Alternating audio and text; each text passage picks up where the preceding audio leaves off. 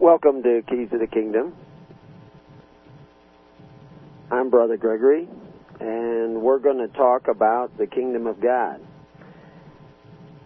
The show Keys of the Kingdom is a unique show. It's very iconoclastic. We look at a lot of different things that most people are not willing to look at or haven't looked at or will be surprised to hear about. We look at everything from the biblical text as we have received it down through the ages, as well as the languages that they were written in, as well as the history of those languages and those cultures in which the Bible was written. The reason we do this is to finally understand exactly what the authors were trying to communicate. We think of the biblical text as divinely inspired because we believe that the men who wrote it were divinely inspired, but we don't believe that all the men who read it or have translated it or have interpreted it have been divinely inspired. And that, of course, is why there are 40,000 Christian denominations today, as well as the Jews who have interpreted the Old Testament. Even the Muslims use the Old Testament and look at those texts as sacred writing, but they're at war with each other. They're battling each other. They're fighting with each other all over the world and all over history. And how do they fight with each other? Well, they most often do it through organized systems, constitutional orders, and governments. These are what the Bible refers to as the world, or at least the translation that we see in the modern English language refers to as the world, with the word cosmos, which comes from the word chemizo, which means to take care of. And that's how governments grow in power, is that they take care of people. Now, they do it in many different ways. One way they take care of people is that they provide protection from other governments that are around that might be attacking them. And those governments were originally formed in what they called city-states. We see the first city-state being formed by Cain, and then Lamech, and others like Nimrod, and of course Pharaoh, and Caesar, and the modern city-states, which we call governments or countries or nations. And those governments have been warring with each other for century after century after century. And of course there were wars in heaven, according to what we read in the biblical text. And they were attributed to an individual that was called Satan. That individual, Satan, was making war in heaven. So that's an interesting idea, that most people think of heaven as a gigantic retirement community where we're all in bliss and happy and everybody gets along, and, you know, the Muslims are going to heaven, and the Jews are going to heaven, and the Christians are going to heaven. And Mark Twain once mentioned this and said that he was probably going to only be able to find peace in hell because all the people going to heaven, or thinking they were at war with each other during his lifetime, fighting each other, which, of course, they're still at war with each other. In fact, most of the people that you see at war are actually at war with God. They are against God. They claim to be for God, but in reality, they're actually against God. They're fighting against God. They're doing contrary to what God wished for them and wished for mankind.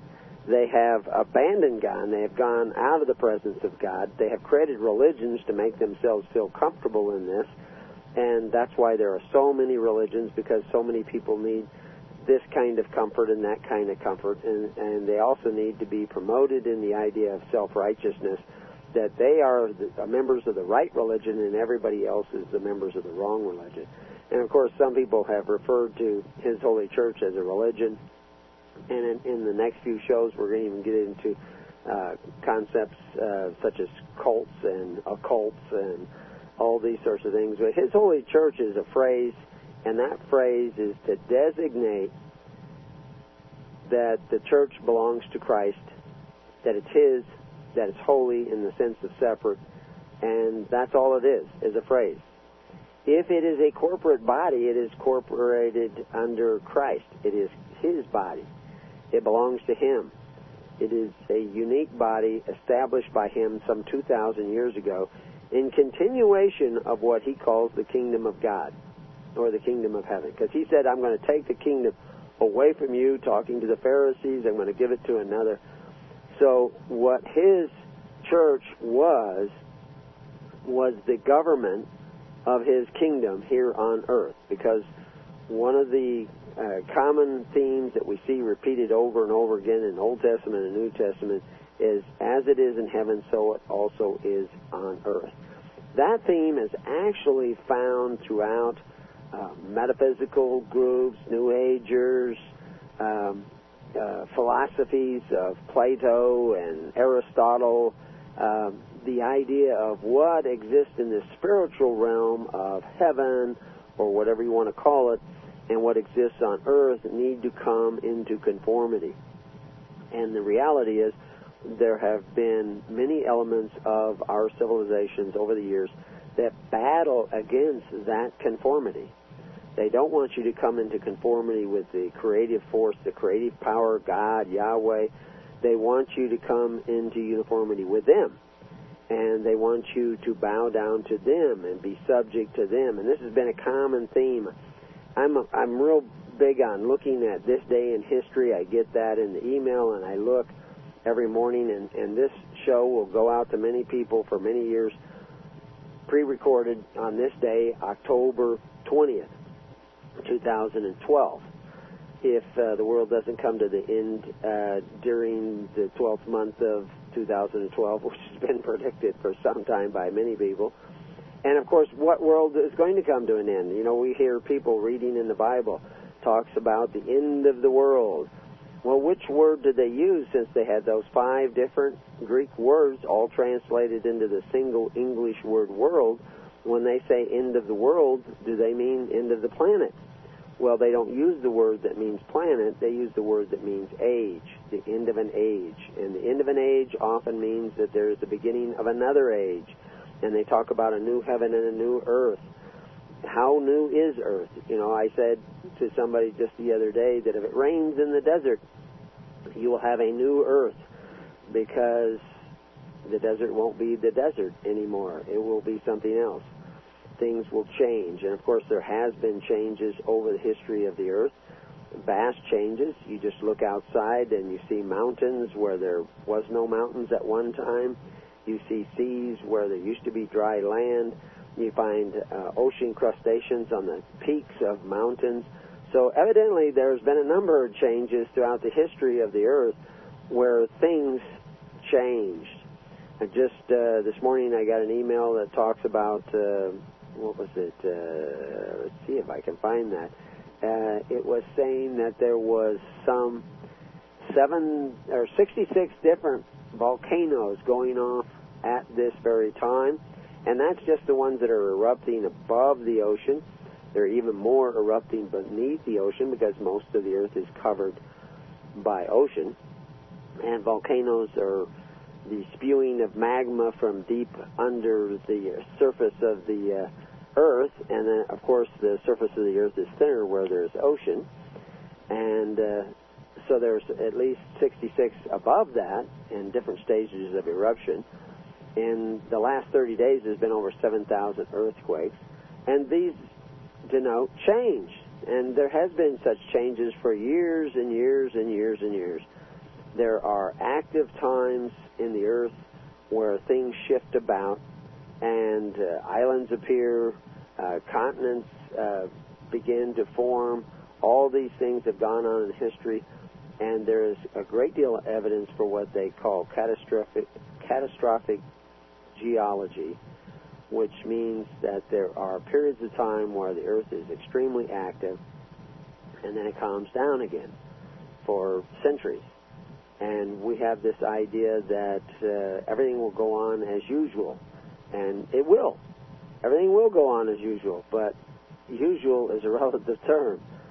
there was a tidal wave that occurred on the shores of Oregon just before Lewis and Clark came to the Pacific coast that had wiped out huge areas of forest, just knocked down trees and ripped them out of the ground. And right now there are subdivisions in those areas, huge neighborhoods with thousands, even possibly millions of people living within the floodplains of those tidal waves. And those tidal waves could occur again. Do we live in fear? No. But we have to live in reality and realize that sometimes shift happens. Things change. But some things don't change. God doesn't change. God is the same today as he was yesterday. And our relationship with him can only change through repentance, through conformity to his ways. Are we willing to do that? What does that look like? How does that operate in the real world, in Christ's world? Because he has an organized system, even a constitutional order or system of government, and it operates different than the governments of the world. If we look at the governments of the world and the history for this day, we will see all kinds of things that took place. In 1803, the U.S. Senate ratified the Louisiana Purchase. Well, they purchased this huge area they called the Louisiana Purchase, went all the way across America, and there were all kinds of people that already lived on that land. How did they purchase that land? They didn't talk to those people.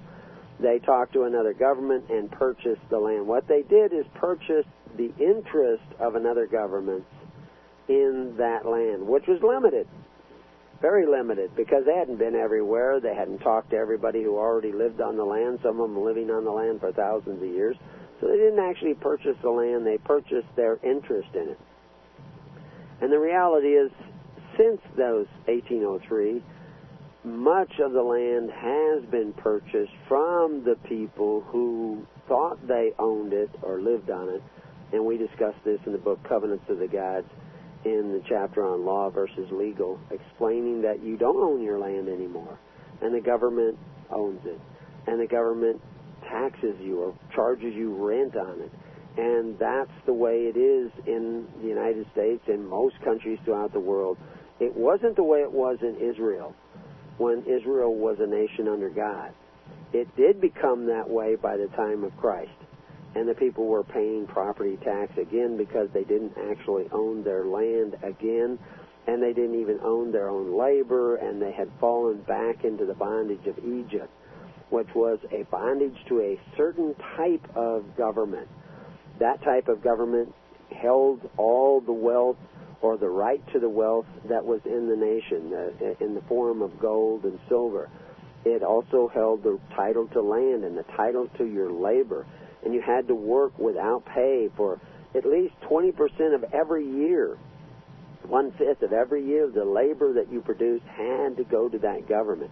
Now, since the days of Egypt, we were set free. We've gone back into bondage. We were set free again by Christ, and we've gone back into bondage. And we are now in that state throughout the world. Everyone is back in that bondage of Egypt, something the Bible tells us never to go back to. In 1818, we see Great Britain and the United States signed a diplomatic convention which established the boundaries between the United States and British Canada along the 49th parallel. Just yesterday, I saw a video of a man who traveled between Canada and the United States, crossed what they call the frontier, the boundary. He says there is no such boundary. He uses his own ID, and he crossed there with no difficulty whatsoever during the time that, there's all these heavy restrictions. And he simply says that we don't need that. Of course, we're told every day that we do need that. Why do they have the right to formulate those boundaries? Well, in the Constitution, the United States was given the obligation of protecting us from foreign invasion, so they're to guard our boundaries. But that doesn't have anything to do with you coming and going. You should be able to go in and out the gates without asking permission. You should be a free individual who has that right. You don't anymore. And how did you get to that point? In 1827, we see the Battle of Narvagis, Navarino, off the coast of Greece, which ended in the absolute destruction of the Egyptian and Turkish fleets by the British, the French, and the Russian fleet. These were governments warring with each other. When I hear these stories in history, I wonder how many men died during these conflicts. How many men are killed in these battles, in these wars, in these fights between governments who can't seem to get along? Well, of course, there are evil governments in the world that are going about conquering who they will. We see that in the story of Sodom and Gomorrah. There were 5 kings. They had gotten together, and they had formed this massive army, and they had evidently learned how to move about with that massive army, and were going about conquering one city-state after another, much like Alexander the Great had done.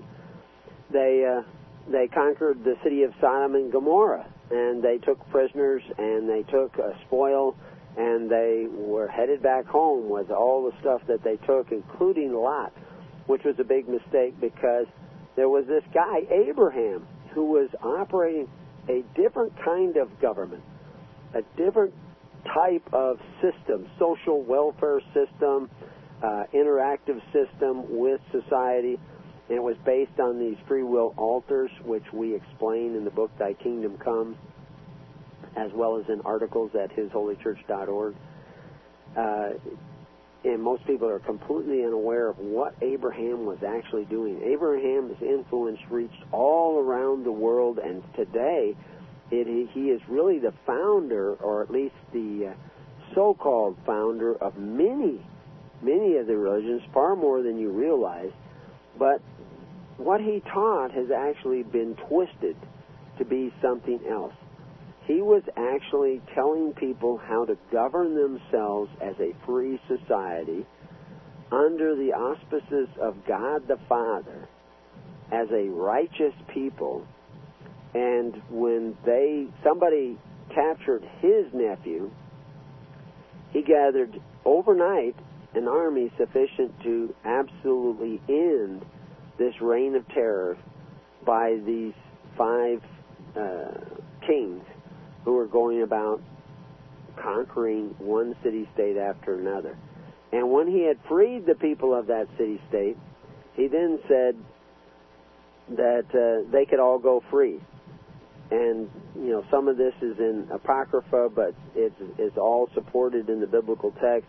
And when the city of Sodom and Gomorrah, the head leader, who evidently had fled or hid somewhere when his city was conquered, came out, he told Abraham that he could have all the spoils, the stuff, which of course he had a right to anyway because he had defeated that army. But that Sodom wanted the people back because the people was the valuable asset of that society, that people belonged to that government. And by getting the people back, he could rebuild the wealth of his city because it's people who are the real treasure of any government, even though you wouldn't know that by the way they often treat the people. But Abraham would have nothing to do with that.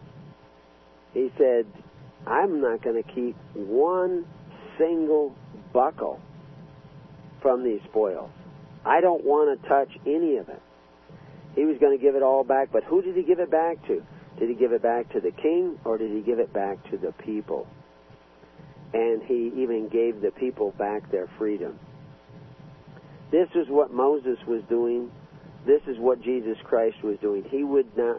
This is what even Gideon was doing. When you hear these phrases, I and my sons will not rule over you. They're showing you that there is a nature to a government whereby you will not be ruled over by other men. But you have to be someone who would govern themselves based on the precepts and morality of Christ, which means that you can't covet your neighbor's goods. You have to love your neighbor, actually actively do things, cross the street to help him, organize yourselves in a way that no one is left behind.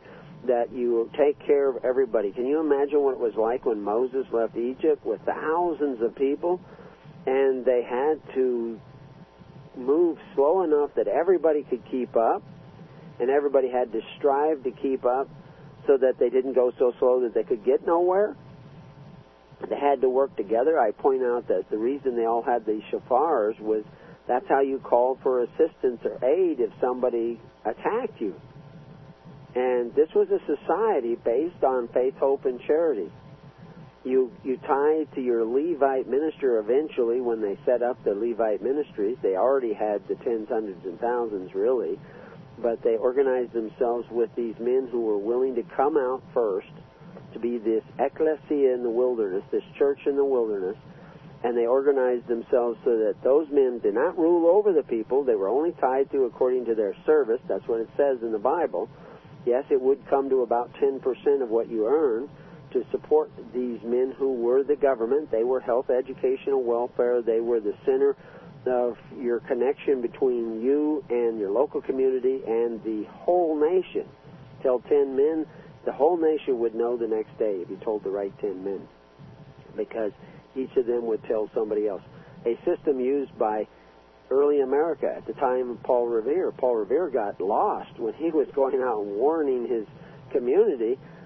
He had to evade British troops and never got to deliver the message. But fortunately, there were other men out there, and through the network, everybody was notified, and the information got to where it was supposed to be.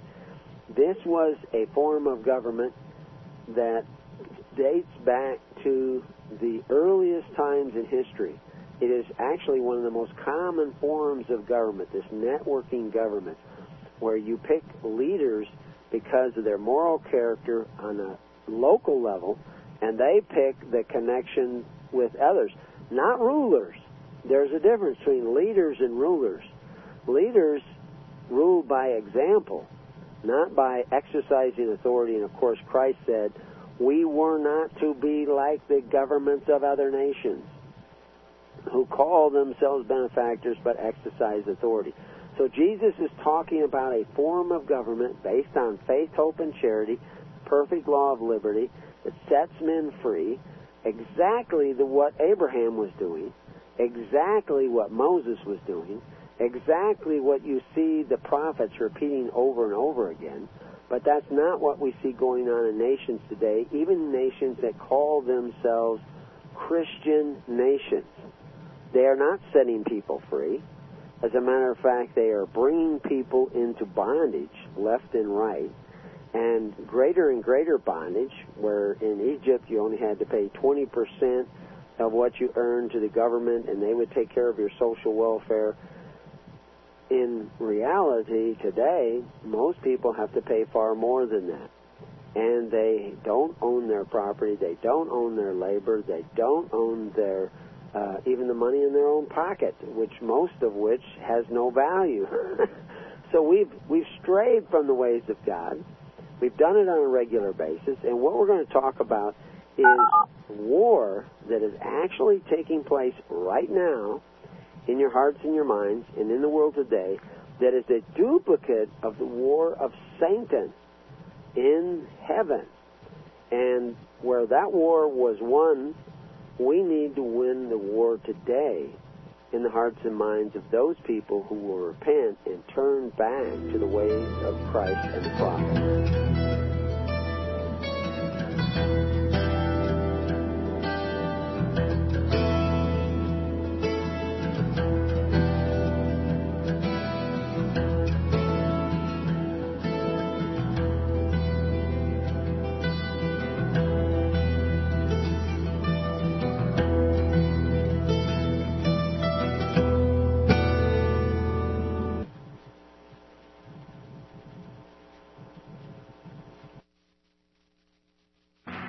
Fight the fight. We are here to equip you because you love the truth. LibertyRadioLive.com. Ladies and gentlemen, the President of the United States in 1963.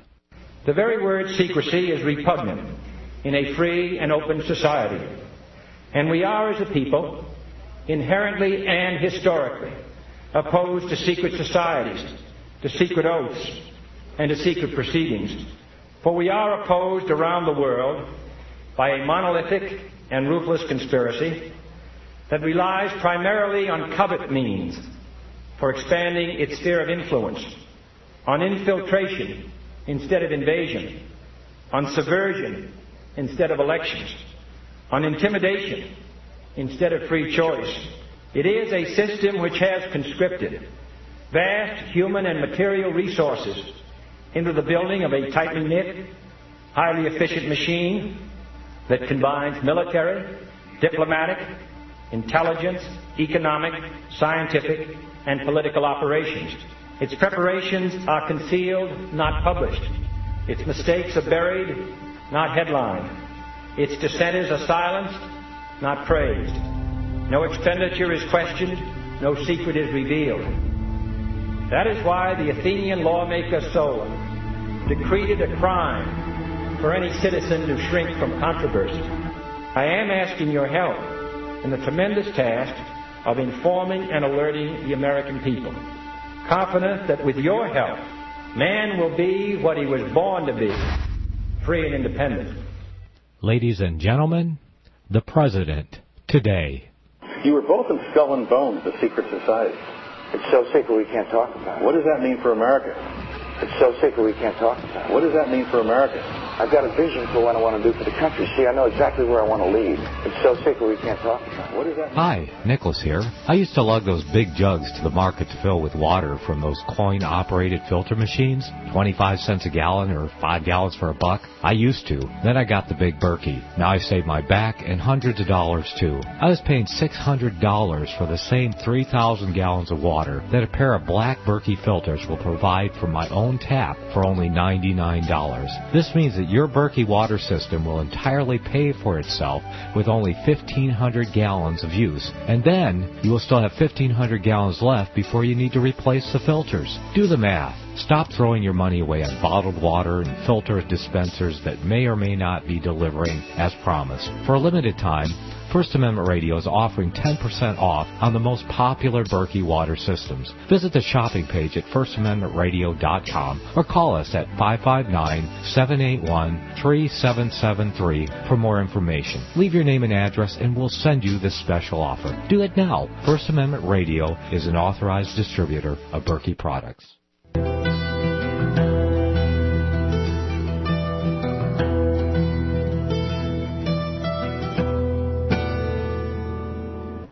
Welcome back to Keys of the Kingdom. We're still talking about the Kingdom of God, and we're going to talk about a warrior against God. That warrior against God is often referred to as Satan. If we look at that word in the ancient texts, we see that Satan means adversary, one who withstands. It talks about a superhuman adversary in part of the definition. But basically, it's a word that means adversary, and we see it meaning that even in the Greek text where it is defined as an adversary. And so Satan is that which opposes opposes what? Opposes God. And so we see the word Satan showing up in the Chronicles text, First Chronicles 21, the very first verse. And Satan stood up against Israel and provoked David to number Israel. So the adversary stood up, it says, stood against and provoked. The word provoked there is normally translated persuaded or moved David to number Israel. And of course what he actually was doing was setting up a draft. Ended up that thousands of men died opposing this draft system that David was setting up. And David eventually repented and admitted that he had sinned against God and man by setting up a draft. You see, there was rules back in Deuteronomy for the government if men decided they wanted to have a king. And if they decided they wanted to have a king, they had to follow and write down these rules, and those rules didn't allow him to have a standing army. And by having a draft, he could force men into that army and force them to serve according to his own desires. And all this is explained in great detail as to what would happen when they had this central ruler, and that even electing a central ruler, the voice of the people, if you read in Samuel 8, he describes what will happen, that he will make his instruments of war, he will take your sons and daughters, he will make your sons run before his chariots, put them in harm's way. And all that has taken place in almost every single government throughout the world, especially the powerful ones. The ones that have more and more power show more and more of that corruption, where they take your sons and they put them out there in harm's way, often for their own profit and the profit of those that they put in power over the people. And that's why it was always considered a rejection of God to form any kind of government where men would have such power. Early America didn't have a draft. They didn't have a draft until the Civil War, and then that was implemented by Abraham Lincoln, and there was a great deal of resistance even then, and of course thousands upon thousands died in that. Now it is right that men should serve their nation, the people in their communities, but it is not good that they give one man the power to decide whether they're going to war or not. And of course, originally in America, the Constitution provided that one man couldn't make that decision. It was to be made by Congress, but that seems to have been swept away. But even the idea that Congress had the power to decide whether or not they were going to go to war, that was something that they should not have been given, except for those, well, actually, they shouldn't have been given that at all. I'll even go that far. If you read the book, Contracts, Covenants, and Constitution, also available free online on our website, you will see that there were some grievous errors in the formulation of the Constitution. This was debated at the time by people who were well-respected, famous men in history, and we go through and we list and we show some of those things. You can read the Anti-Federalist Papers that talk about some of these very same warnings. Unfortunately, we have stopped studying these things in our schools, and the people are being graduated from colleges that have no real knowledge of the dangers that were incorporated in the Constitution, and very few Christians have any understanding that of the 5 basic precepts that we were told to write down in the Constitution if we ever elected somebody who could exercise authority over us, a king, president, prime minister, it doesn't really matter, that it had 5 things that we were to incorporate in that writing to protect our freedom under God.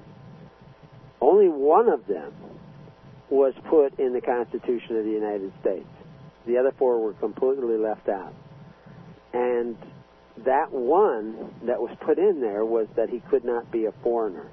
And evidently that's not important anymore. So the fact is there's some serious problems with the Constitution. We have a lot of programs on that. We'll talk about that at another time.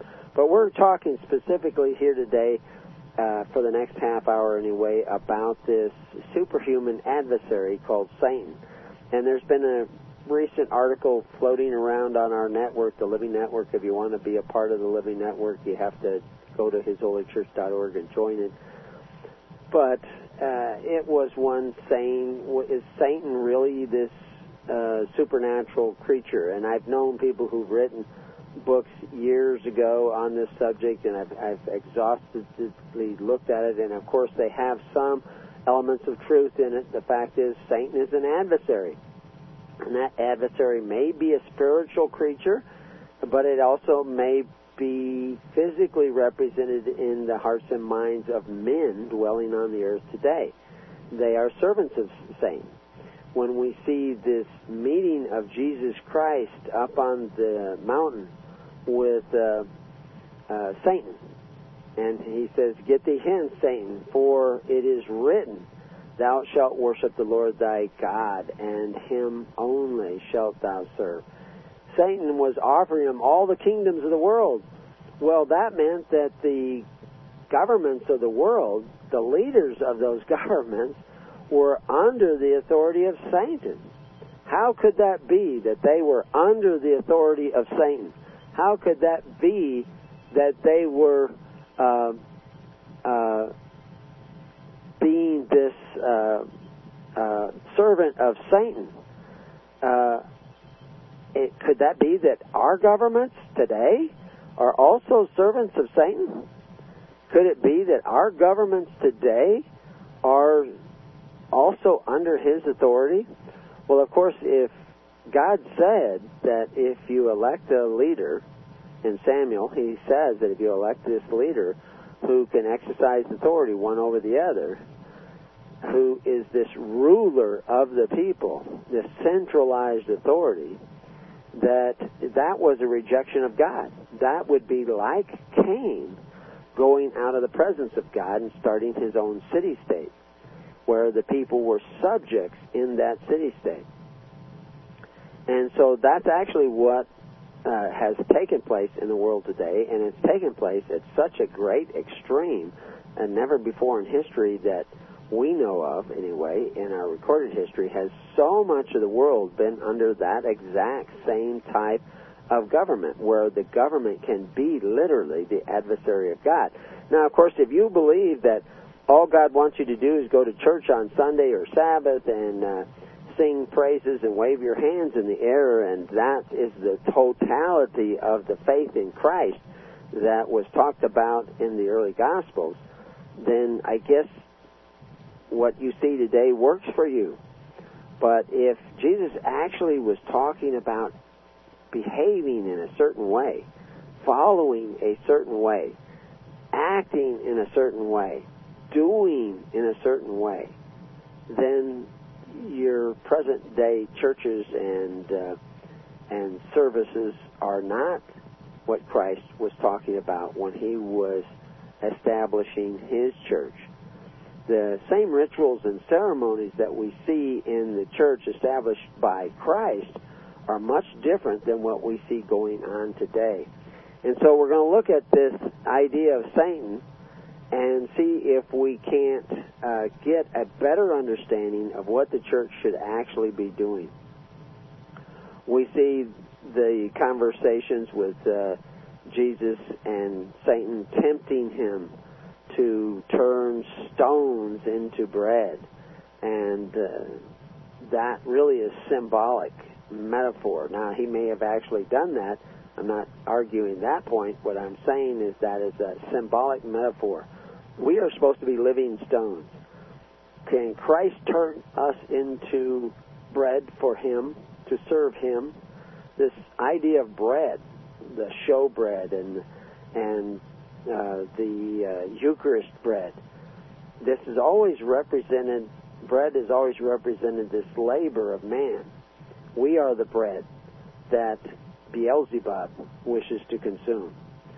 And Jesus would not turn the stones of his church, the altar of his church, into something that was just there to support him. He wanted those altars for the purposes that those altars were originally established.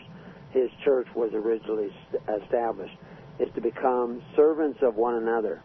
Love one another as I have loved you, and to love God above all else. What does that mean to love God? To love his ways, to love what he says to do, to make him the decider of good and evil in your life. And this is done by divine revelation in the hearts and minds of each individual, because he wants to write his laws upon your hearts and upon your minds so that you will be his people. If that's not what's going on, that's not where your church is leading you. If it's saying, oh, no, you don't want to be listening to that inner spirit in your heart and your mind, you only want to be listening to us, then that's a damnable heresy, because that's not where the church should be leading you. It should be leading you to listen to God in your heart and your mind. Now, we have things like the biblical text to kind of be a checklist to see, are we actually following God? Are we actually doing what he says?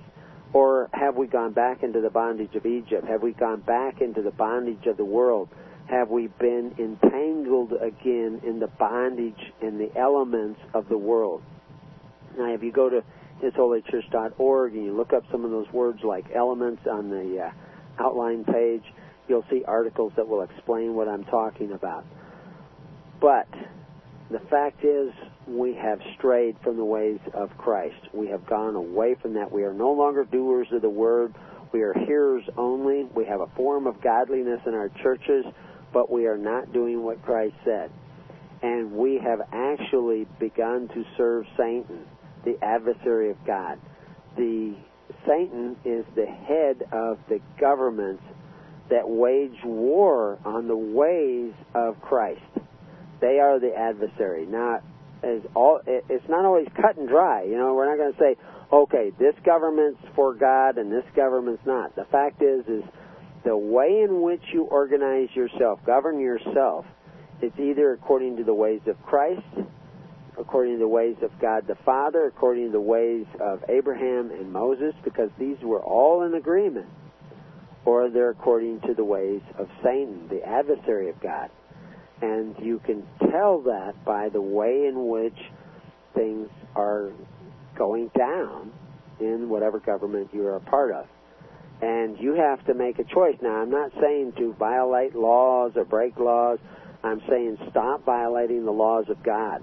Start turning around and going the other way. This is what repentance is about. And so we're going to get a better and better look at this, and we're going to actually get into the metaphysical reasons why. But it's going to take more than one show to cover this kind of ground. So I have pages and pages of notes here to help me get through this, and they're constantly changing according to what God is telling me to put in the notes. But we're going to take a look at a lot of this in a series of programs that are going to be coming out over the next few weeks or maybe even months before we get all the way through this. And then once we get through, because we deal with an infinite university, we could start all over again, we could start all over again and do everything and look at everything again with slightly different perspective. But it all has to come out the same. It has to be in uniformity with the Word, with the ways of Christ, the ways of the Father. In Luke 10:18, it says, "And he said unto them, I beheld Satan as lightning falls from the heaven." In chapter 11, verse 18, we see, "If Satan also be divided against himself, how shall his kingdom stand? Because he say, I cast out devils through Beelzebub." Now, actually, it is possible that Satan will pull back his minions. The spiritual Satan will pull back his minions to make you think that that you've had power over him, to delude you into a sense of false security. This is common military tactics, to pull back and give your opposing force a feeling of success, and then you lay a trap for them. So we should have to expect that Satan would do the same. We also, the minions of Satan, which are the neighbors next door, will do the same as well. And when I say neighbors next door, in other words, Satan has many people working for him. The spiritual Satan is a principle. It is a way. It is contrary to the ways of Christ. It is in uniformity with the ways of Nimrod, the ways of Cain, the ways of the governor of Sodom, that in a time of affluence he did not strengthen the poor, he weakened the people because weak people are easier to control. He did this by creating a social estate. Social estates always lead to communist states. Communist states always have led to totalitarian dictatorships. Totalitarian dictatorships have always led to a mass extinction of large segments of society. So you see a pattern there in history, and we see that same pattern developing today worldwide. Worldwide, this pattern is developing. So we can see that you don't have to count the earthquakes. You don't have to count the volcanoes to know that trouble is brewing on planet Earth. So we need to understand this problem and turn things around. Now, we can't turn the rest of the world around unless we become dictators. So what we can do is turn around ourselves. And when you turn around yourself, you will find that going the other way is going to have some company. Now, there's a picture up on my wall. It's been there for decades now. And my grandson, who's not a little kid anymore, once looked up there and saw this little picture. It's a picture of thousands of sheep walking towards this cliff. Thousands of them are falling over the edge of the cliff. And one sheep out there in the middle of them is going the other way, saying, "Excuse me, excuse me, excuse me," because he didn't want to go over the cliff. And the reality is, in that picture, he's the lone sheep. But in truth, there are many people who want to go the other way. But they just don't know. They haven't been taught. They haven't been hearing the gospel. And the gospel of Christ, the good news of Christ, is there is another way to go. Another way to govern yourselves, another way to organize yourselves in a system that is based on the perfect law of liberty. Now, it's not instantaneous. It's not like going to McDonald's where you can just say, you know, I want this, this, and this, and you drive up to the window and it's ready. You can't do that. You have to turn around, and turning around for some of you is going to take a bigger arc than for others. And then you have to actually start going the other way. And that other way is returning to the Father, because you're all prodigal sons. You've all been deceived. You've all gone the wrong way. And now we have to turn around. So this idea of Satan, is it just a spiritual creature? Because it's very clear that in many places in the Bible that they're not necessarily talking about a spiritual demon himself, but they're talking about the precept, this adversarial relationship against God. And men can have that adversarial relationship against God. They can pick up that character of God. We see in this article it says, however, the concept of Satan was an angel that fell from his place in heaven can be proven false simply by the absence of facts to support it. Now, that's what this is in the final conclusion of the article that was floating around. That's absurd.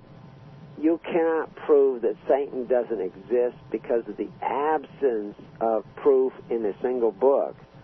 And the fact is, the absence of that proof is not really there. He only took a few of the verses. I mean, I could go through hundreds of verses that talk about Satan. And yes, some of them are referring to the principles and precepts of the adversary. But some of them are certainly referring to someone specific. He doesn't even go into those verses. He just skips over them like they don't exist, and then he refers to the absence of facts to support it. You cannot call it proof or a proven false simply because that you say there's an absence of evidence. That doesn't prove it. Even if there was an absence of evidence, that doesn't prove that it's false, and because you can't prove that negative concept by simply leaving off the information that would prove it. And besides that, you don't really need the proof, because the point that I would like to make is that adversary, that spirit of the adversary, is not simply in Satan himself, but it's in us. One of the things that he talked about in his article was that the fact that this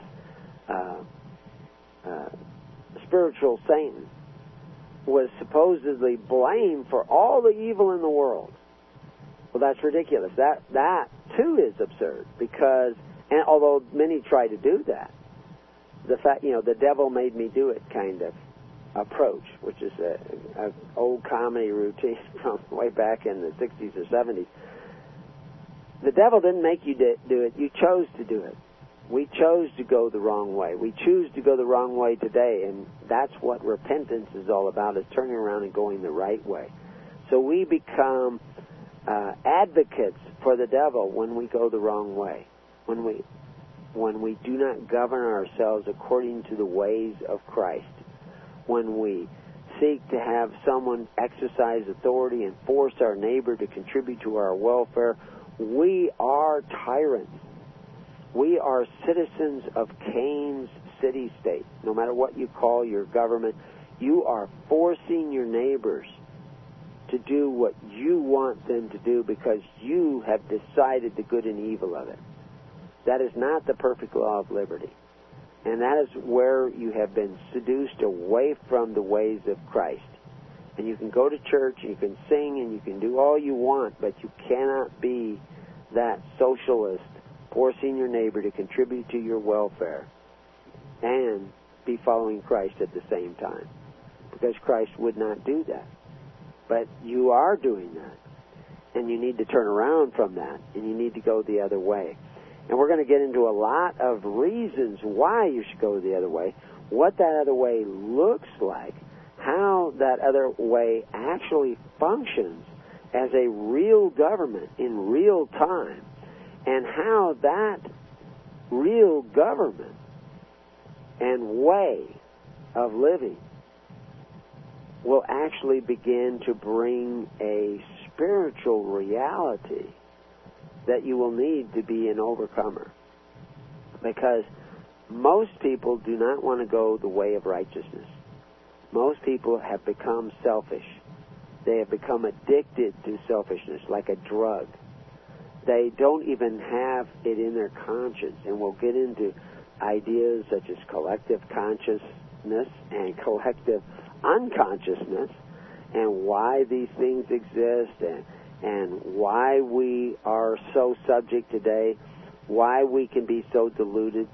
But we are told that there would be a strong delusion. And the strong delusion is that you believe that you're actually a Christian, and yet you're actually going the absolute opposite way that Christ said. And so we're going to talk about that. We're going to explain that. And we're going to tell you how the real gospel of the kingdom operates when we return to the kingdom.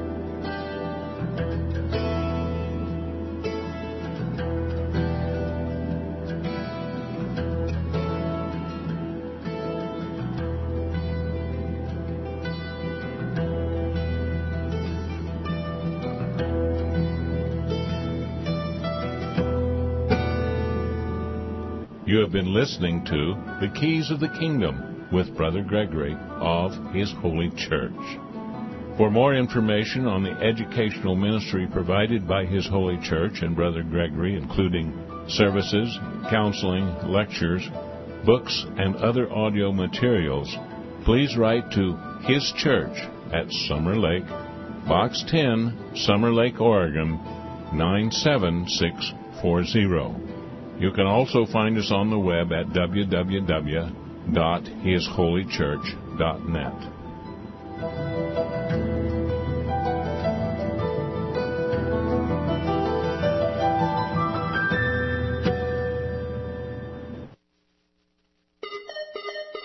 Now listen to me. The Bible says, render unto Caesar that which is Caesar's. I want you to know that a corporation is Caesar. Government takeover of the church. This DVD is the most powerful tool we have for waking up those asleep in the pews.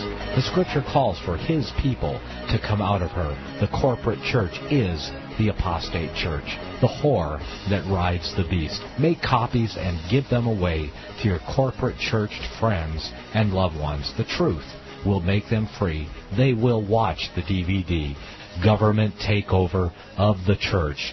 Who will tell them, if not you? Get this DVD for a donation of $25 from LibertyRadioLive.com. Order online today or call 559-781-3773.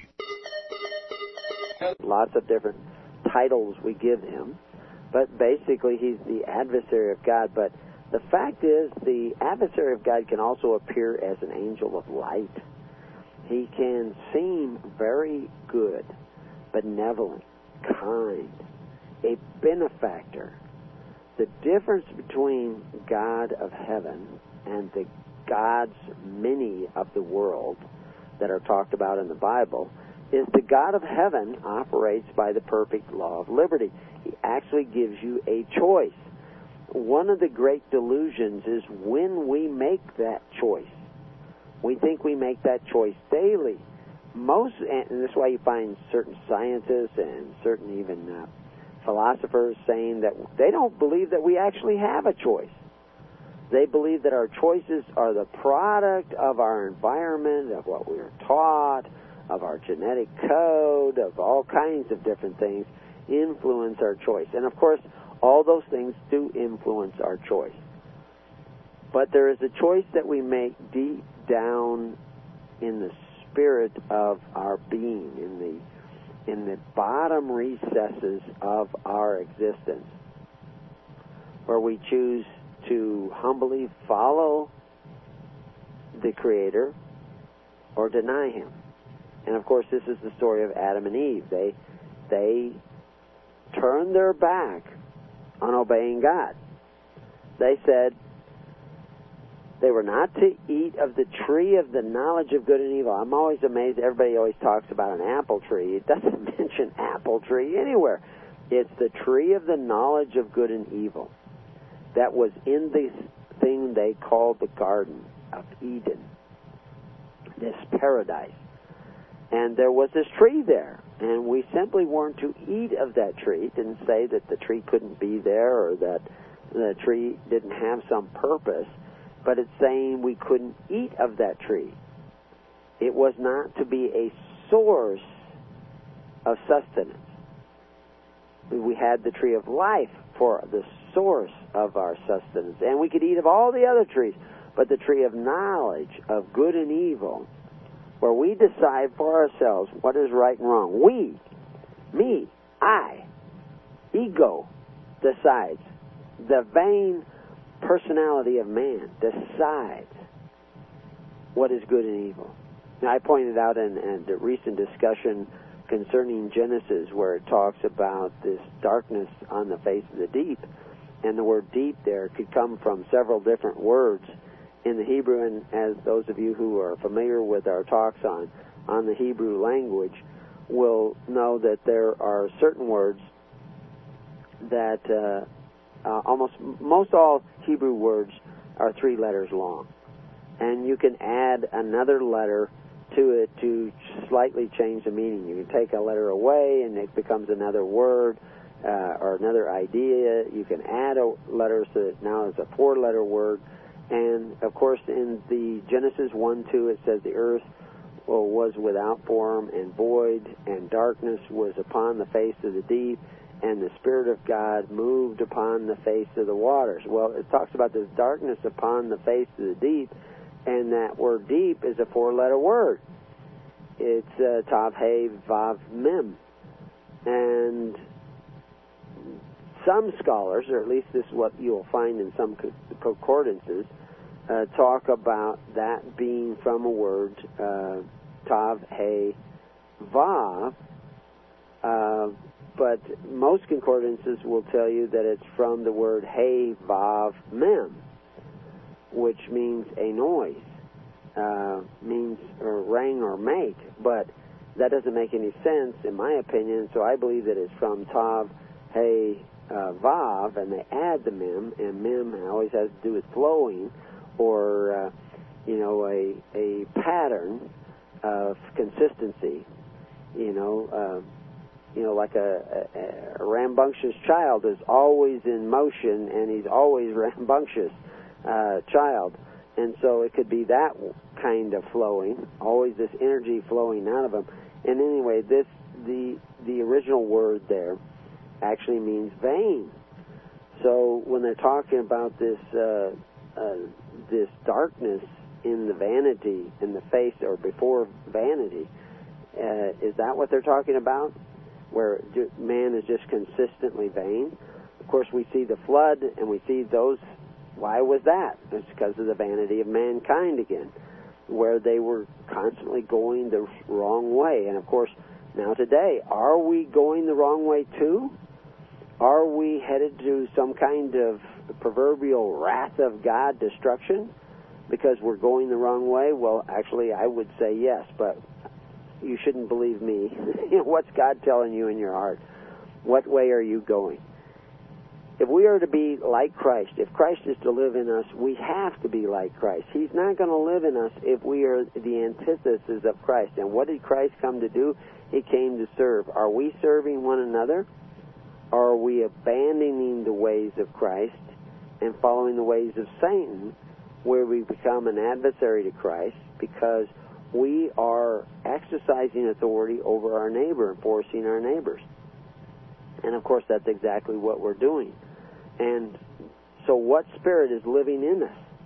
Is it the spirit of Christ, which is the spirit of sacrifice and giving and allowing you to find your own way and seek out God and to have His laws written on your hearts and your minds? Or are we like Satan, wanting to organize everybody and force everybody into a single line, and everybody has to contribute at a certain time and do things in a certain way? Which way are we going? Are we going the ways of Christ or the ways of the adversary of Christ? And, of course, as a society, it's very easy to see that we are going the way of forcing our neighbor to contribute to our welfare, forcing our neighbor into military actions that they don't want to do.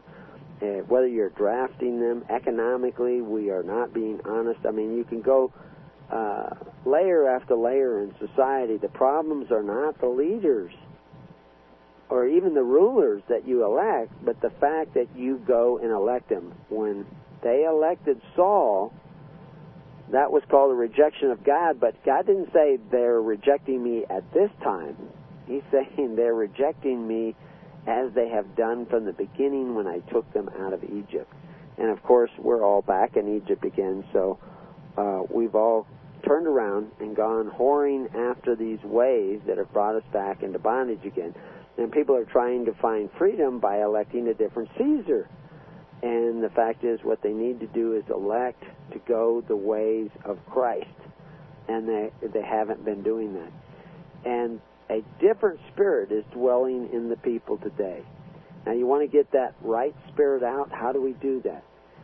It says here, but if we are to read the Bible and take it serious, taking Christ seriously, the Bible, the Old Testament even, seriously, we know that the foundation of our knowing faith is not the Bible itself, but divine revelation. The Bible tells us it's not by the knowledge of men. It's not by flesh and blood. And reading the Bible, you read that with your flesh and blood. It's your eyes in your head that you're reading that with, the brain that is in your between your ears that you're reading that with, unless you have divine revelation. And that's what Christ says. Blessed are you, Peter or Simon, because you are this rock. What is that rock? That you know this not because flesh and blood, but my Father has revealed it. Exactly what the Old Testament said, that I shall write my laws upon their hearts and their minds, and they shall be to me a people, and I shall be to them a God. It's this personal divine revelation. Now, it needs to line up with the Bible, but the Word of God isn't alive unless it lives in you. And God is guiding you, you personally, not me and I tell you what to do, but you personally. And the fact is, God cannot enter into your heart unless you start conforming to His ways. And the fact is, you cannot conform to His ways of your own accord. You can't save yourself. He has to enter into you, and you have to let Him. And that's the choice you make. You either are letting Him in or blocking Him out. Adam hid from God when he sinned, when he went against God and tried to decide for himself what was good and evil and ate of this tree of the knowledge of good and evil. Then he realized his error and did not want to admit it, but hid from that. And then he was separated from God. As I've said many times before, the angel wasn't to keep you out of the garden. It was to guide you back, and it's guiding you back like a beacon of light. but you don't want to see the light. You flee the light. You're still hiding from the truth of the fact that you're a sinner. Admit that. When people begin to take steps towards the kingdom, and many of the people who think they're saved have taken some of those initial steps, don't be fooled to think that you are saved just because you had one religious experience where you said you accepted Jesus Christ. You have to continue, and Christ talks about that. Strive. That doesn't just do something one time and that's the end of it. Strive. Seek. These are words that Christ used. Persevere unto the end. So yes, okay, you've turned around, but if you turn around and don't head in the right direction, then your salvation is not complete. You have to head in the right direction. So you realize you're not the source of all wisdom and righteousness. You realize that Christ is this Christ consciousness, if you want to use those kinds of words, but be careful of that, is the way you need to follow. But you actually need to follow it. I mean, the prodigal son didn't just decide to go home. He actually started going home. So you need to do the same thing. And that inner awakening of that inner faith, that divine revelation that you are not God, that there is a God, and you need to obey Him as you would obey a godly or goodly father. That is the rock. That knowing. Now that you've had that little knowing, continue in that way. His writing of laws upon your hearts and minds and must, if we are to be His people. This is why so little is told to us about the diabolus, the devil, the adversary, the false accuser. That is because we are not the general of God's army. God is the general of His army. We are His enlisted men. And in order to be His enlisted men, we need to start listening to what He is telling us in our hearts and minds and acting upon what we are learning. Now remember the Roman centurion who said, I too am a man of authority, and Jesus was amazed at this man. Jesus' kingdom, the kingdom of God, is a kingdom of authority. It simply does not force its soldiers to do what they should do. It is not an exercising authority like you see in modern world armies. It is a band of brothers who have a common father, who don't need to be ordered to do this or that, but they are shown that they should do this, and they are anxious to do it. Different kind of army. And that is the army you want to belong to. That is the soldiers that you want to be. Are you seeking to be His soldier? Are you seeking to go His way? Are you seeking to be a part of His government? Or are you trying to get Caesar organized to do what you want him to do? You see, you're outnumbered.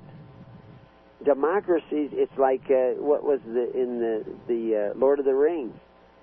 You know, you had your seven and others, but the real minions were all the evil guys. If it was a democracy, we all have to go and follow, you know, the evil lords of that world, that organized system and constitutional order and government that was having all these soldiers following His command. That's not what we want. We want to be following, you know, what is your heart telling you? You want to be a part of the army of God. And that in order to be a part of that army, you have to start following in His ways. You need to start exercising your skills as a soldier of God. Because right now, your adversary is this world, the flesh and the devil, these systems of the world that want to drag you and your children's children off to serve them. And that is controlled by this adversary of God that thinks they have a better way. You need to follow His ways and go this other way of Christ. do not see the word devil until the New Testament in the biblical text. But and that is this spiritual devil that ends up actually even in possession of people inside them. So that it brings about diseases, it brings about actions and torments. And the reality is that's what we see a lot today. We don't recognize it as that. We recognize it as other things. But there's an actual spiritual element to all this, a cosmic quantum effect of going over to this other way of forcing your neighbors, of being selfish. Just being selfish will bring you into authority under that satanic influence, whether you want to think of it as a spiritual demon or just the physical satanic influence. He wants you to hate. He wants you to be angry. He wants you to judge. He wants you to want to control others. He wants you to fight against him, resist him, because he will get stronger that way, and you will get weaker. You are to resist evil, but only in a certain way, not according to his way, but according to Christ's way. And that's, we're going to need to explore this step by step. In the Old, we see the devils from a word normally translated goat, and another from one that's said to mean demon, but has the original meaning of destroyer or violent. And remember when it says, until John the Baptist, the kingdom of heaven suffered violence and control. What he was talking about, this kingdom of heaven, and we've talked about that before, the kingdom of God and the kingdom of heaven are the same concepts, and they come, only one who mentions kingdom of heaven is in Matthew. No, you don't see that phrase anywhere else in the Gospels or even in the epistles, but this kingdom of heaven has to do with this Basilius Oranos, which was this world order, is actually what they're talking about. And there are two world orders that are fighting and violently contending with one another today. At times it gets violent. Violence doesn't stem from the kingdom of heaven preached by Christ. The violence stems from the destroyer, the violent, the evil one who wants to force everybody to line up according to his ways, just like in the movie and the book of The Lord of the Rings. He gives some power. There's great metaphors in that story. He gives some power to these kings, these rings that give them some power, and they become addicted to that power, but then he controls. You know, one ring controls them all, and that's exactly what the world is doing, is that we give power to our leaders, and they become addicted to that power, want more power. But somebody else is orchestrating all this so that they become a one-world government, at least that's what they want to do. But there's this other government element called the kingdom of God, the kingdom of heaven, preached by John the Baptist and Christ. You see, this is one of the big revelations that I discovered or was shown me, and I've shared with others, is that Herod was baptizing people into the kingdom of heaven. And John was baptizing people into the kingdom of heaven. They were both baptizing people. But one had a system of forced contributions once you signed up and guaranteed benefits once you signed up. The guarantee, though, could change at a moment's notice because it was controlled by a central authority. And they would just simply say, well, we're not going to give that benefit anymore. And the other system was operating by charity. You have two coats, and your neighbor has none, share. But the choice was in your hands. Why is the choice in your hand? Because in that personal sacrifice, you get closer to the character of Christ. That's what the sacrifice and the altars were all about. It was about drawing near to the ways of God. Because unless you are giving up life, and that was what your sacrifice was giving up a portion of your life for the good of others, for the welfare of others, then you become more like Christ. or at least you have the opportunity of opening the doors of your heart so that Christ can dwell in you. Now, that doesn't mean everybody who gives is going to be like Christ, because there's a false giving, too, that weakens the poor. And we don't want to be that kind of giving either. There is a prideful giving. We don't want to be that kind of giving either. But giving as Christ gave is the kind of giving that we want to be producing in our life. And we cannot do that without Christ, but if we attempt to do that, we may come face to face with other hidden secrets in our own hearts. And there's a great effort in a lot of people to find hidden knowledge. And that's what we're revealing to you, is hidden knowledge. But the real hidden knowledge that you need to discover is what you're hiding from in your hearts and your mind. Your own selfishness, your own judgmental nature, your own angry nature, and your anger towards God. You can't be angry unless you're angry at God. Once you're not angry at God anymore, nobody can even make you angry. They can't make you angry because they can't make you judgmental. But people will try, and in that process, you'll come face to face with those corners of your own holy temple. You're the temple of the living Spirit of God. And in order to clean out those corners, to get all the elements of your own house in order, you have to live life, and life will bring you face to face. You know, like I say, if a man thinks he is wise, let him marry. He'll discover that he wasn't so smart after all, because God made woman to show you. And that's a good thing if you are willing to see it. And if you think you're patient, let you have children. Because your children will test your patience and see what metal you're made out of. And that's a good thing. And that's why it's right that man not be alone. The natural state of man is to be married. And that's why all the apostles were married. It's because that's the natural state of man, and they learn from that. And that's why your ministers should be ministers who are married, because you come face to face with the reality and the truth and the lie that dwells in you. And you can clean up your act in this process through repentance, because you admit, I can't fix it. Only God can fix it. In the New Testament, the word devil is diabolos, meaning false accuser, which would be an adversary. Demonozoomai is translated possessed with the devils, from the word daemon.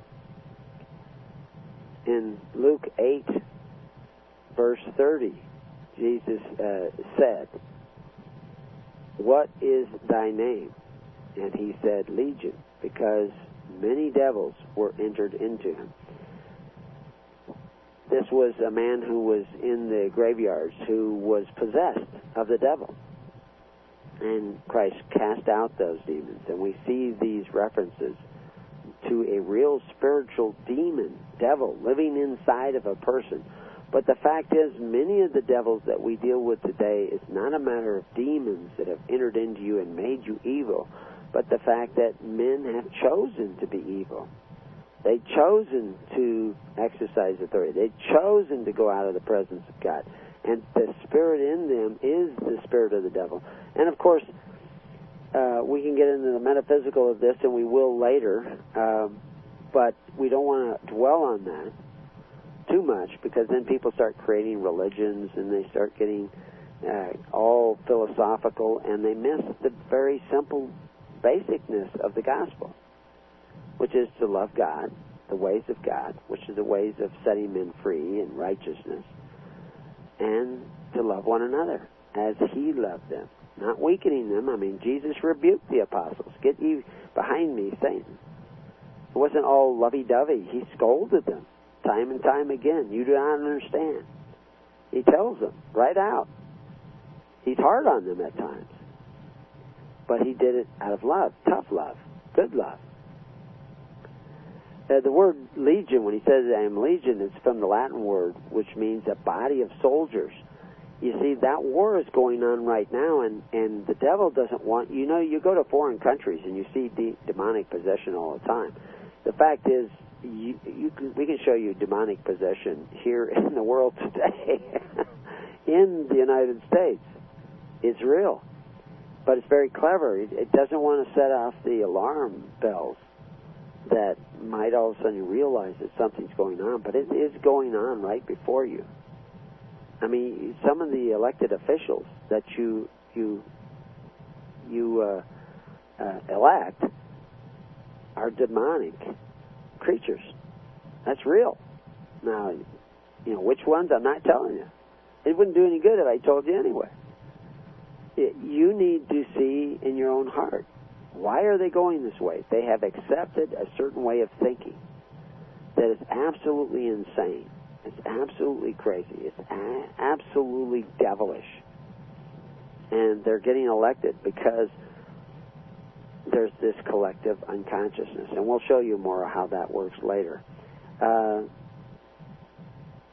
Today, most view Satan as this great evil being, as this one article stated, who is responsible for everything that goes sour. That may never change, and maybe that is okay. What is more is it may never be proven wrong. Now, I'm quoting from this article that we talked about in the previous show. I do not believe that he is responsible, this devil is responsible for everything that goes sour. I believe we are responsible. We were given dominion. We have followed after his ways because his spirit is more compatible with our spirit. We want to exercise authority. We want to believe that we are God. The great revelations of my own life have come when I admitted I couldn't figure it out. When I stopped eating of the tree of the knowledge of good and evil and just said, you have to show me. I can't figure it out. That is a good place. And I've run across this in individual after individual who have woken up, suddenly began to see what they could not see. From years of studying, they could not see, and then finally they admitted they couldn't figure it out, and boom, suddenly they began to see. Because they approached life from the point of view of the our Father who art in heaven, hallowed be thy name. Not our Father who art in Rome, who art in Washington, D.C., who aren't in Babylon. It was our Father who art in heaven. Hallowed be thy name. Thy kingdom come when thy will be done on earth as it is in heaven. And that is a very critical concept, and we'll talk more about that. On earth as it is in heaven. What does that mean? You wouldn't believe that philosopher after philosopher has said that for century upon century, in different ways, but exactly the same idea. And like I said, we'll talk more about that when we return to the kingdom.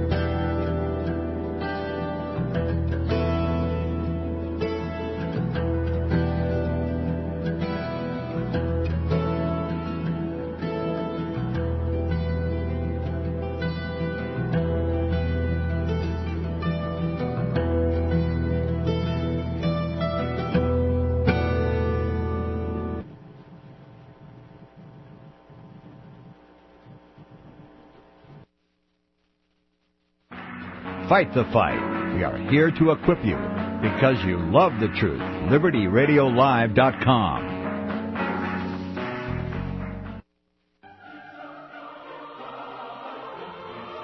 What year is it? The year of the Lord God the Pope, 2012 according to the Vatican's Gregorian calendar, or 5940 since creation according to the Bible. Did you know that the Creator put a clear chronology from the creation in His Word? It is widely accepted that the millennial reign of Christ will be the Sabbath or seventh millennium from the creation. If this thesis holds true, then this clear chronology becomes very important. Is the seventh millennium imminent? Will there be a rapturous date? Or is it about 60 years off? See the clear evidence for yourself in the booklet, What Year Is It? We will send you the Greatest Prophecy DVD, the booklet, What Year Is It?, and a copy of Richard Bennett's groundbreaking work, The Inquisition, for a mere $5 shipping and handling costs. Any donation above that amount is appreciated. Send your $5 cash to First Amendment Radio, 139 East Tulare Avenue, Tulare, Tulare Avenue, in Tulare, California, 93274.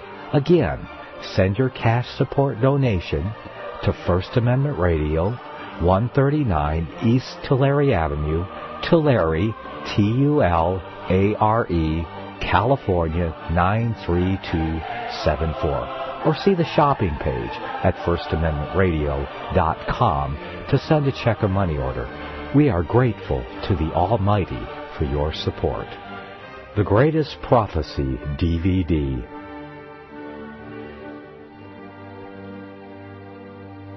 Hi, Nicholas here. I used to lug those big jugs to the market to fill with water from those coin-operated filter machines, 25 cents a gallon or 5 gallons for $1. I used to. Then I got the big Berkey. Now I save my back and hundreds of dollars, too. I was paying $600 for the same 3,000 gallons of water that a pair of black Berkey filters will provide from my own tap for only $99. This means that your Berkey water system will entirely pay for itself with only 1,500 gallons of use, and then you will still have 1,500 gallons left before you need to replace the filters. Do the math. Stop throwing your money away on bottled water and filter dispensers that may or may not be delivering as promised. For a limited time, First Amendment Radio is offering 10% off on the most popular Berkey water systems. Visit the shopping page at firstamendmentradio.com or call us at 559-781-3773 for more information. Leave your name and address and we'll send you this special offer. Do it now. First Amendment Radio is an authorized distributor of Berkey products.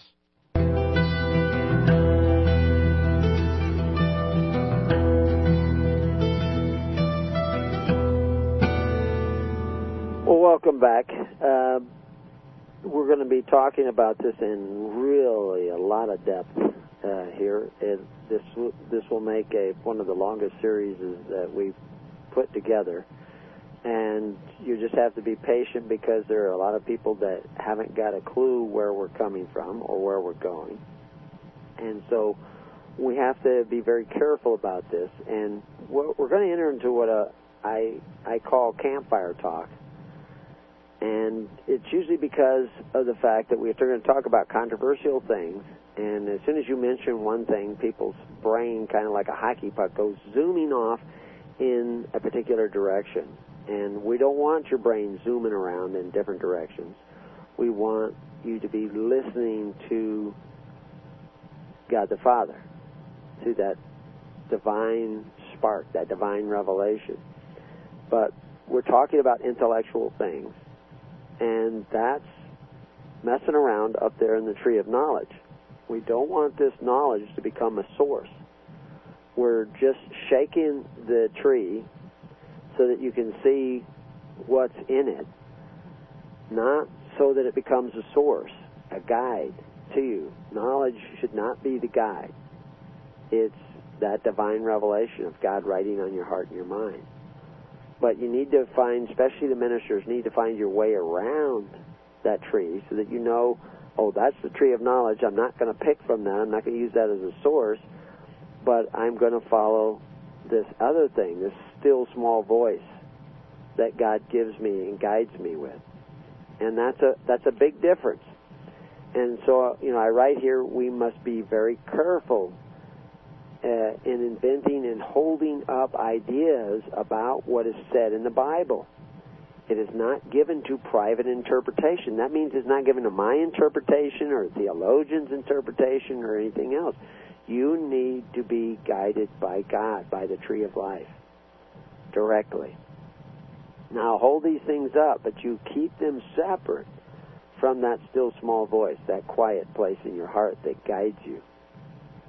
Now, you like I say, the Bible is giving us certain guidelines and perceptions of understanding that is very important to be a checklist to say, well, my gosh, you can't even hardly imagine how they got to the point where they thought it was okay to put these massive armies into the battlefield to kill off thousands, even millions of people in the Crusades, and somehow or other say that this is for God.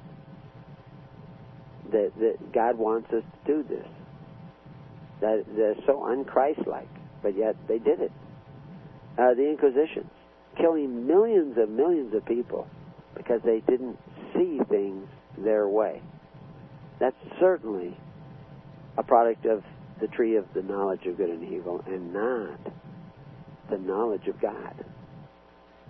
So anyway, we have to be very careful that we don't start falling into that trap and creating a religious inventory of ideas that we have to accept. We're going to explore these mostly to release you from the bondage of ideas, which is the ultimate idolatry, where you worship the idea, my philosophy, my eschatology, which are all the result of private interpretations, instead of being the kind of person Christ said to be, which is someone who is seeking the truth, questioning all things all the time, and that's what we need to be doing, but questioning them from that spirit of righteousness, not self-righteousness, but the righteousness of Christ in that divine revelation, knowing because God reveals it to us. Now, how do we know God is revealed to us? Again, we can go back to the checklist, which is in the Bible. You know, are you keeping the Ten Commandments? You know, and most Christians today do not keep the Ten Commandments as a matter of policy. They do covet their neighbor's goods through the agency of government. But they also do a lot of other things that are in violation of that ten checklist of commandments, as we call them, or guidelines, whatever you want to call it.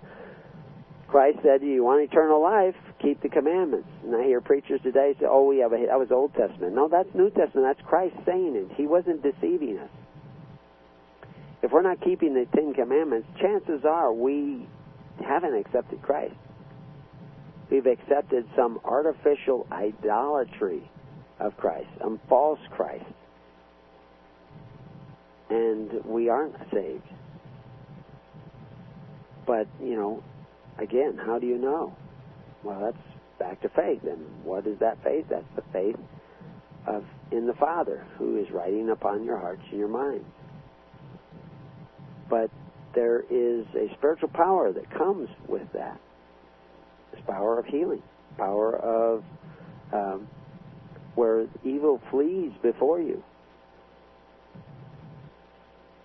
And we'll get into some of that. But anyway, so we have to be very careful when we talk about these things that we don't start creating eschatologies, and we're just talking about this around the campfire at Keys of the Kingdom, and we are exploring these ideas, not to be carried away by them, but to examine them, because some of us have already been carried away by them, and we need to expose them so that we can set them down and put our hand to Christ's plow instead of the plow of modern religion.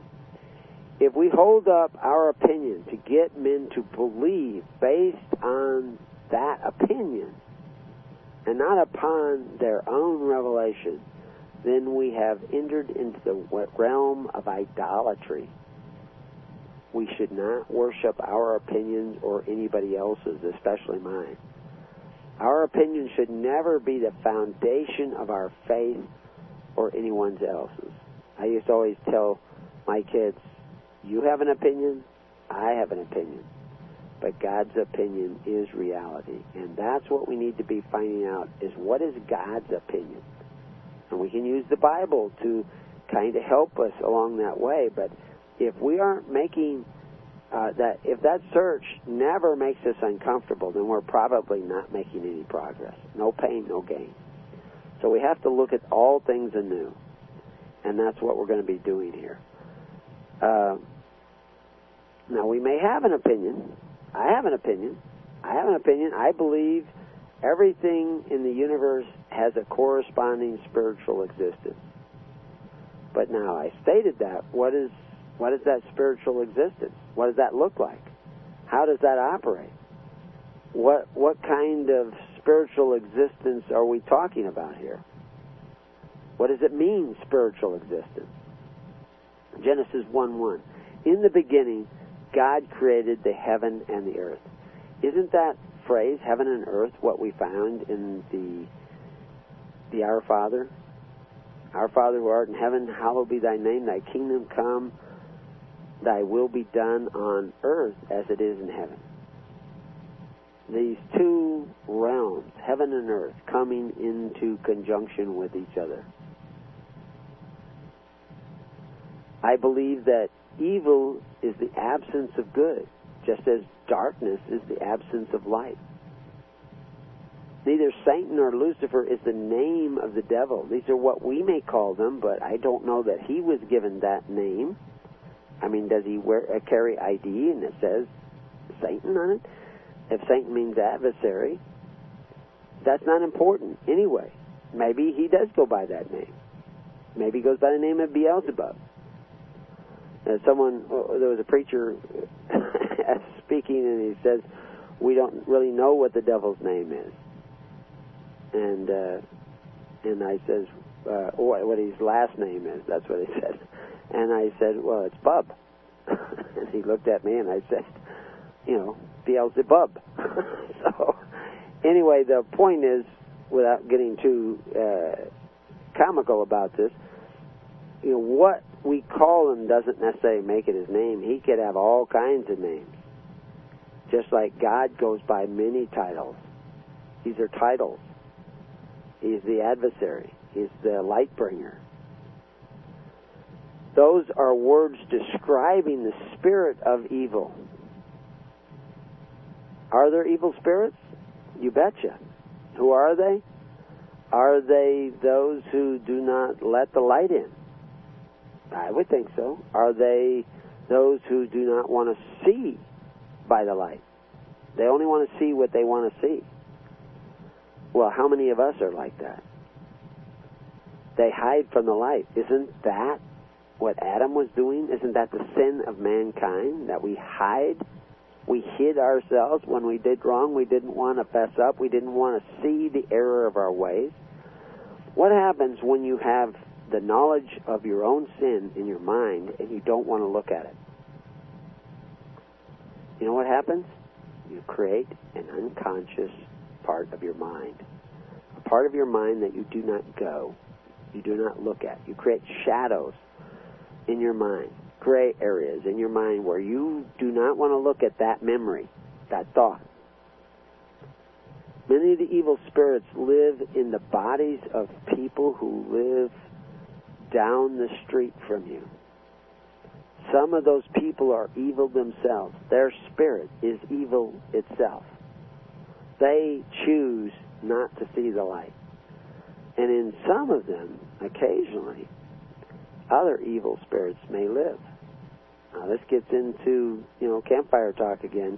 A lot of these things I talk about with the brethren, but talking about it on the radio gets people all going off in the wrong direction because they have all these preconceived notions. But the fact is if you have dark spots in your mind that are still operating, still mental capabilities, and you won't go and look at them, they can develop an identity of their own, whether that's from an external spirit or from catchwords, where people say a certain word and you get an emotional reaction out of them. Just say the word and you can get an emotional reaction. Show them a picture. That's the Rockshot test, where they show them the ink blots and ideas pop into your head. Where are they coming from? They're coming from that subconscious area that you don't want to go in, that you don't want to look at. Now, there is a place in your brain that is the subconscious that can operate almost out of habit, breathing and things like that. You don't have to think it all out, and somebody throws a ball up in the air. Huge amounts of algebra and geometry go on in your brain to calculate where to put that glove to catch that ball. You calculate it from the crack of the bat till that ball ends up in your glove. You know where you got to put that glove in this little tiny quarter square foot little area to catch that ball. And you start running to this place in space that ball is going to be a few seconds later, and you catch it. That most of the calculations goes on in your subconscious mind, which is a lot wider than you can imagine.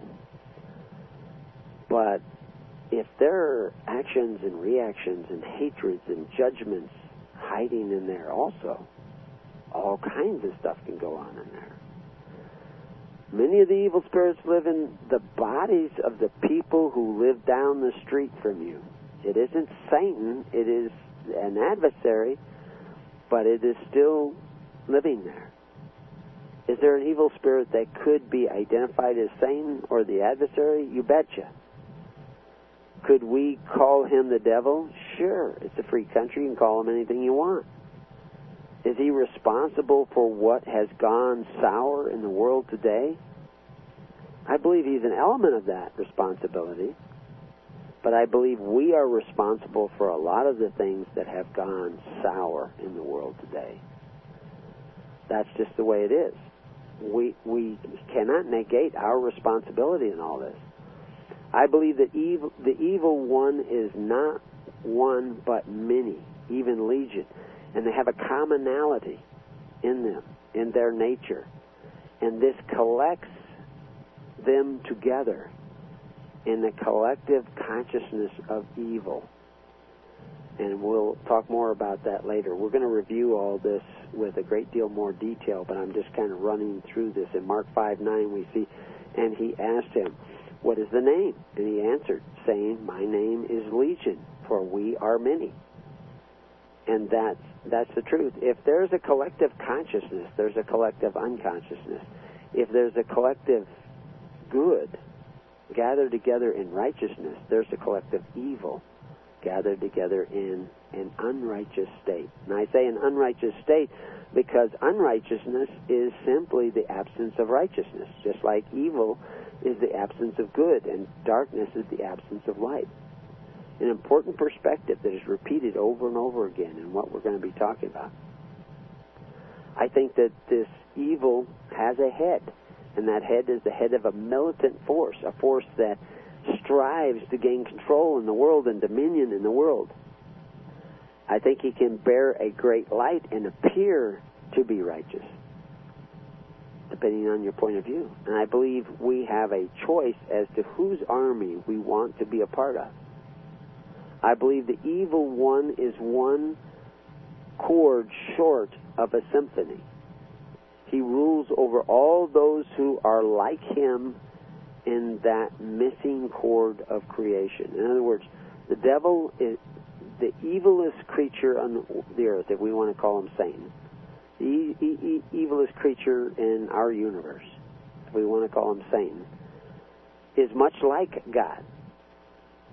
But he's the adversary of God because he is absent an essential characteristic of God. And I'm calling that a chord, a sound.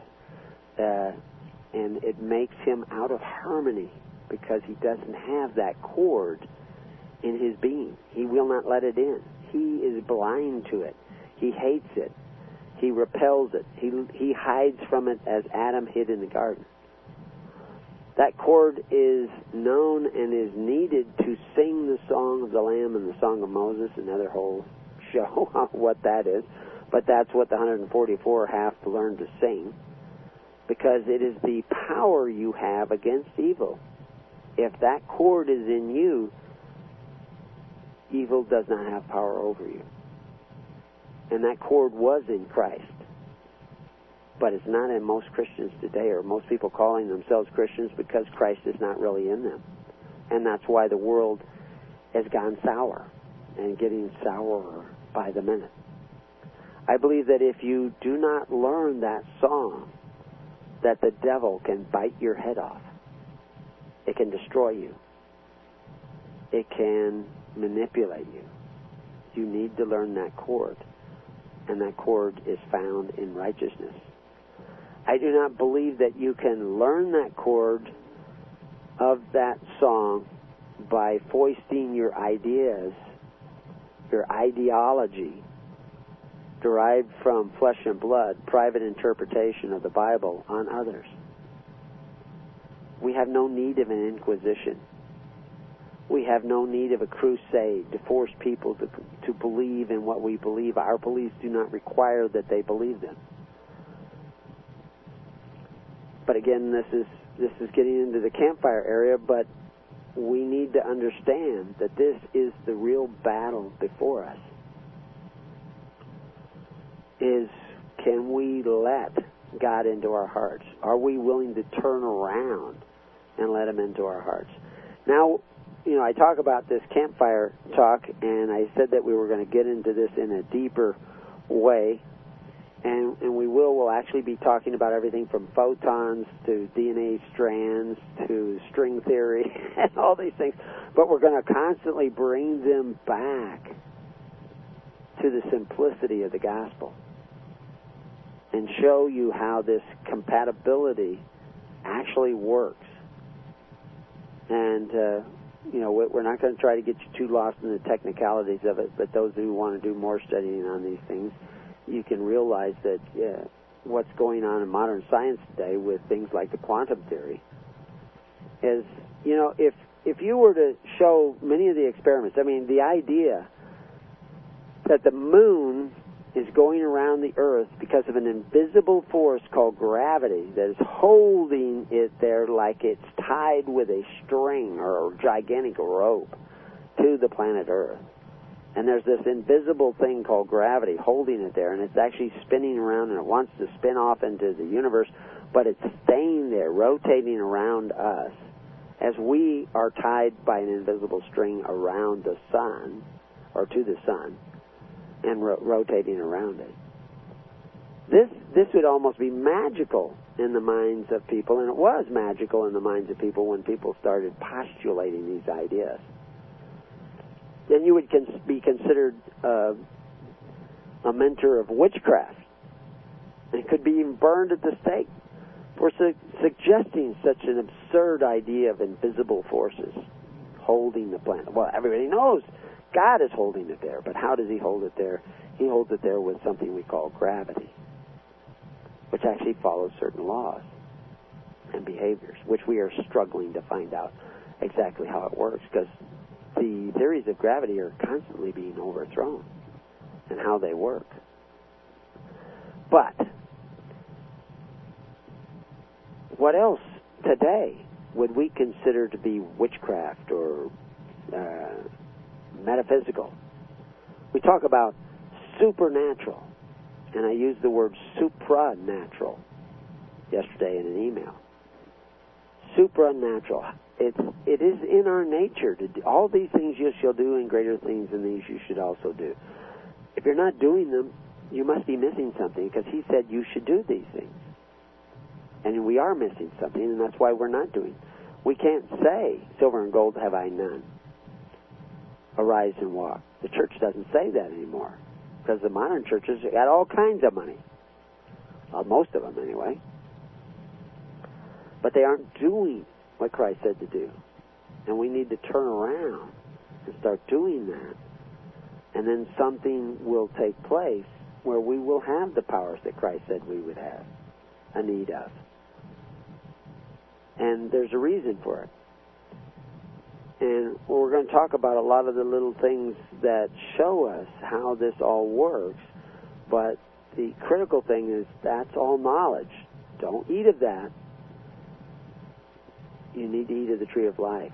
And how do you eat of the tree of life? You have to give up your life so that you have life more abundant. You have to take the sacrificial service stance of Christ in your life to others. If you don't do that, this knowledge will actually undermine your faith. Now, if we go back to Genesis, we read in the beginning, God created the heaven and the earth. It says in the next verse, "And the earth was without form and void, and darkness was upon the face of the deep, and the Spirit of God moved upon the face of the waters." Moved upon the face of the waters. We talk about sea raging in the Bible. That's a metaphor for people, nations, rising up against nations. The Spirit of God moved upon the face of the waters, and God said, "Let there be light," and there was light. And God saw that the light, that it was good. And God divided the light from the darkness. Now, you know, if you study in quantum mechanics and some of these other things about frequencies of individuals, that when somebody is thinking hateful thoughts, their frequency lowers. And they're actually able to measure this now. But when they think loving thoughts, their frequency is higher. The question really comes is, what is love? You know, and what is this higher frequency? Is it still in accordance? Is it in harmony? Or is it just a higher frequency? And why is the frequency lowered with hate? You know, people use bad language, and they use cuss words, and it actually lowers their frequency when they use those words. They shouldn't be using those words. It draws you into a lower state. Now, what is really going on? How can that possibly be? But yet it's actually measurable.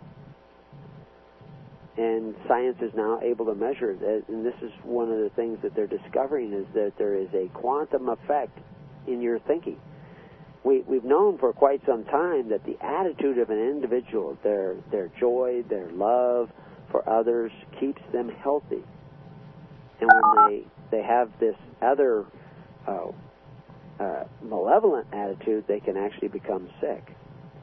But anyway, we're going to have to explore all these things in the future on other shows, and we'll do that as time goes on, and we will get deeper and deeper to our understanding of the kingdom. Till then, may peace be upon your house, and may God be with you.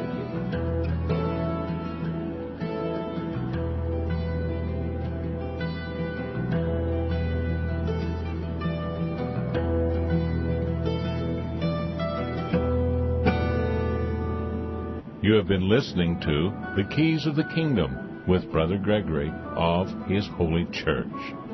For more information on the educational ministry provided by His Holy Church and Brother Gregory, including services, counseling, lectures, books, and other audio materials, please write to His Church at Summer Lake, Box 10, Summer Lake, Oregon, 97640. You can also find us on the web at www.hisholychurch.net.